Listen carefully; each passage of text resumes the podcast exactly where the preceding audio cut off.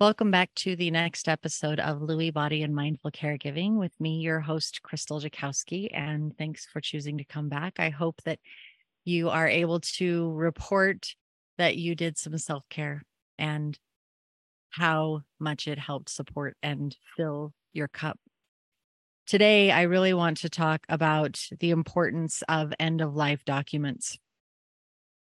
I'm a huge advocate for end of life, and I'm a huge advocate for putting your affairs in order well before that time comes. I've had loved ones, very close loved ones, who have planned everything well before they passed. They had already paid for their coffin and they had already bought their plot in the cemetery and they had planned out their memorial service down to who was speaking, what songs would be sung, and by whom who would preside over the whole thing, who would say the prayer at the graveside to dedicate the grave. Everything was already written down and taken care of. And as far as their possessions, they had completely listed it line by line. You knew exactly what was going to happen. And then I've known of people, close people, who have passed very suddenly and in passing very suddenly, they didn't have any any documents done. There was no will. There was nothing with their passwords. There was no way to know what subscriptions they had because they're young. I'm only 35. It's not a big deal. Enter a blood clot that takes them like that. And now the loved ones were st- left trying to pick up the pieces, trying to figure out how do we deal with this. They've had some of that and they've kind of mentioned it and talked about it. So we knew kind of what they wanted, but there was no there was nothing written. There was no definite, this is what I want done and when. So on the one hand, we kind of knew, and on the other hand, we kind of had to fill in the blanks and make it as honorable to them as possible. When my husband's grandparents passed away, his grandfather passed five weeks before his grandmother passed. They were very sweet. They'd been married for ever, forever. And um, during those last five weeks with his grandma, he was able to make sure that everything was in place and learn where is the will? Where are the documents? Where are your passwords? Where are your accounts? What do I need to do to take care of this? What do I need to do to take care of that? And those five weeks were absolutely precious because she was lucid. She was, you know, she was 89 years old and her brain was there basically. And so she was able to guide and help through that because her husband had passed. She was able to help with his stuff. And then we were able to take care of her because of the way that things went. All of these experiences leave me with this drive, this unbelievably strong desire to spread the word that we don't know to pass tomorrow. We don't know if we'll be in a plane and it'll go down, if we'll be in a bus accident, if we'll have a blood clot, if we'll just collapse on the toilet. We don't know when it will happen, what will happen. And at minimum, at minimum, somebody needs to know what you want, what you need. The problem is, if the people that find you don't know who that person is, then what are they supposed to do and how are things supposed to get moving forward? I tell everyone it's time to take away the stigma and the fear of talking about death and start talking about how we want to celebrate each other. When my mom moved here, before the diagnosis, before everything else, I sat down with her and I told her that I needed to know because I knew that I would be the one taking care of it when the time came.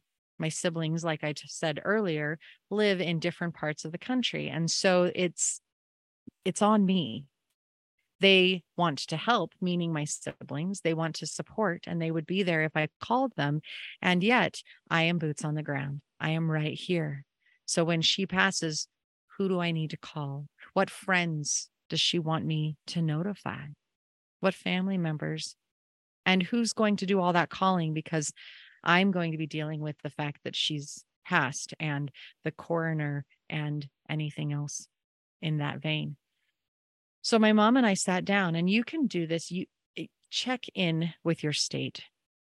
Find out what your state requires. Here in Colorado, most of the stuff did not need to be notarized. However, I notarized as an additional security. I wanted to ensure that this was signed, dated, notarized, and people knew for a fact that this is what my mom wanted. I had a witness there that could say, yeah, that woman was absolutely of sound mind when she said that this is what she wants. You need to have someone who can be your medical power of attorney. Your who do you want making those medical decisions for you should you be unable to and there are a ton of different scenarios that you might want to go through and think about do you want CPR or not? And if you don't want CPR, why is that? If you do want CPR, why is that? You need to have someone who is a financial power of attorney so that if you are incapacitated in a hospital, somebody can still pay your bills. Somebody can still help you out. What if you're in the hospital for two months? You still got to pay for your phone and your house and your car and your insurance and all of the bills that come up. In your will, how do you want your body to be dealt with when you pass? And there are a ton of different ways from the traditional putting you into a coffin and putting you in the ground to the cremation there's also water cremation. There is composting. There are different types of natural burial where your body is simply wrapped in a shroud and placed in the ground. There are a ton of different ways that your body, this vessel that you're living in, can be honored and respected at the end of this life. But if you don't share that with anybody, they don't know and they're just going to have to guess. It might be that you absolutely hate the idea of being stuck in a coffin because the the idea terrifies you. But if you don't tell anybody and they don't know, they may decide that that's where you're going. A different loved one, a parent, a family member may step in and say, Oh, hell no, you're not cremating. You are absolutely preserving that body and you are putting them in the ground. If you don't verbalize it, if you don't have it written down, if somebody doesn't know what you want, your wishes will not be honored. Nobody can honor what you have not spoken into reality. My mom and I went down this. We went through absolutely everything. And I felt pretty good about what she wanted. My mom's a DNR, and she's a DNR because she's 73 years old and her body is slowly shutting down already. And CPR chest compressions breaks ribs. Just a part of what happens to be able to push your heart enough to pump the blood. My mom has no desire to heal from both whatever ailment made her collapse, in addition to broken ribs and whatever else happens due to the CPR. My mom says, No, I don't want that anymore. I felt like I had a lot of good information and I felt very strong and confident about my mom's direction and the diagnosis until I took the Savvy Caregiver class. And then I was like, oh my gosh, how do I deal with her end of life now? Because it's not going to be that my mom collapses sometime.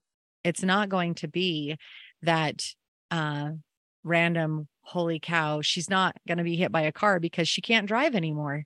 I'm driving her everywhere. I'm taking care of this stuff and and I don't want her to be she doesn't want to be kept alive by machines or feeding tubes, whether it's intubation so that she can breathe. She, none of it. She doesn't want any of it. But through dementia, she's slowly going to decline. She's going to forget she will slowly be unable to cook her own food. She will slowly be unable to walk around. She will slowly be lose the ability to go to the bathroom. She will likely lose control of her bowels. She will likely think that I'm an imposter. At the very end, someone with dementia or Alzheimer's is bedridden, largely non responsive, 100% reliant on somebody else doing whatever with their still living, breathing body. I didn't like the direction that was going to go in. And then I held a death cafe. Now, a death cafe is where people get together and they have toffee, coffee, tea, cake, and they talk about all things death. It's something that was started in England uh, in the 80s and kind of fell out of favor, but now it has this resurgence. And here in Boulder, there was a group that approached me. And so I am now a facilitator of this Death Cafe group here in Boulder County. And in that group, when one night we were talking about all of the paperwork that has to be done when it comes to end of life. And somebody mentioned something called a dementia directive. Now, a dementia directive is just like any of your other medical directives. No feeding tube, or is a feeding tube okay? No intubation to help me breathe, no respirators, or is a respirator okay? No CPR, or is CPR okay? all of these questions, right? That you need to answer for yourself if you think you're going to have a normal life. And then there's this other one that's a dementia directive. And the really cool thing about this is that it lists out, it's three pages. And the first page says, if I'm in the early stages of dementia, and then it explains what those early stages are, what it will be like. You're a little bit forgetful, you're this, you're that. At that stage, do I want keep me alive at all costs? Do I want keep me alive but no CPR? Or do I want don't even worry about it, comfort measures only? The next page, so you pick one. And the next page is in the middle stages of dementia. These are the hallmark signs of the middle stages of dementia. At this point in your life, do you want to be kept alive at all costs? Do you want to be kept alive with CPR but no intubation? Do you, and no feeding tube? Do you want to be comfort measures only? And then the last page is in the late stages of dementia. What do you want to happen? And it tells you about what the late stages will look like. Do you want all all life-saving, life-extending measures? Do you want everything shy of CPR and intubation and a feeding tube? Or do you want just comfort measures? Now, my mom has her answer. My mom let me know hey, when I hit the middle stages, I'm shifting to comfort, measures only. If I have a sharp pain, if I have what we think might be a kidney stone, I don't want to go to the hospital. I don't want to extend my life. I just want to be kept comfortable. Now, the crazy thing about this is that she could get a urinary tract infection. And they present differently in aging populations. They're not as painful and uncomfortable. She could get a urinary tract infection because she's incontinent, and that's just going to happen. And instead of treating it with antibiotics, we're going to just keep her comfortable. And if it goes sepsis and she passes, then that's what she wants to do if my mom has a kidney stone, to give her pain meds, help her be comfortable, let the kidney stone block the path from the kidney to the bladder, and it's okay. Let her kidney shut down.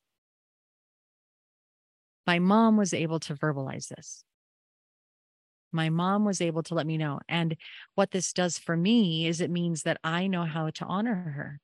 I know how to respect her wishes. And I don't have to look at my siblings and say, hey, what do I do? This is where we're at. I get to say, this is what mom wants. And I am upholding her wishes. It's a completely different perspective and point of view. Because instead of me deciding that it's time to let her go, I get to look at this and say, she wanted to go. She does not want to get this far. So we're going to allow her wishes to be respected. Turning that around on myself, it means that if I go ahead and fill out those dementia directives now, while I'm young and doing all right, then down the road, I've already got those out there, and my kids will both know that I want this. Mom was very adamant and she knew exactly what she wanted. So we don't have to stress and we don't have to worry about it. It brings an unbelievable peace of mind. This is where I ask you to be compassionately selfish. You want to know what the people around you want done so that when they pass, you can best honor them. And not only that, you want them to know what you want done so that they can properly honor you. It means that when my mom passes, yes, I will be mourning and I will be struggling. And yet, I won't be as bad because I'll know I take this step, then this step. I call these people and then these people. Instead of stressing out where are her passwords and how do I deal with this stuff, I already have my answers. Your end of life documentation is so I cannot tell you how desperately important it is for you to do it for yourself, but also for you to do it for your person. If they have a moment of lucidity, depending on where they're at in this disease, if you don't have this information, how can you help them? Do it early if you're in the early stages and they're still largely lucid and they're still pretty dang capable, they can make those decisions and thoughts known, then do it. Figure it out so that when the time comes and as things decline, you already know it will bring you unbelievable peace knowing. So, thanks for listening today. That was kind of a big and heavy one. I encourage you to go do some self care. Take care of yourself and come back here again next time for more on Lewy Body and Mindful Caregiving.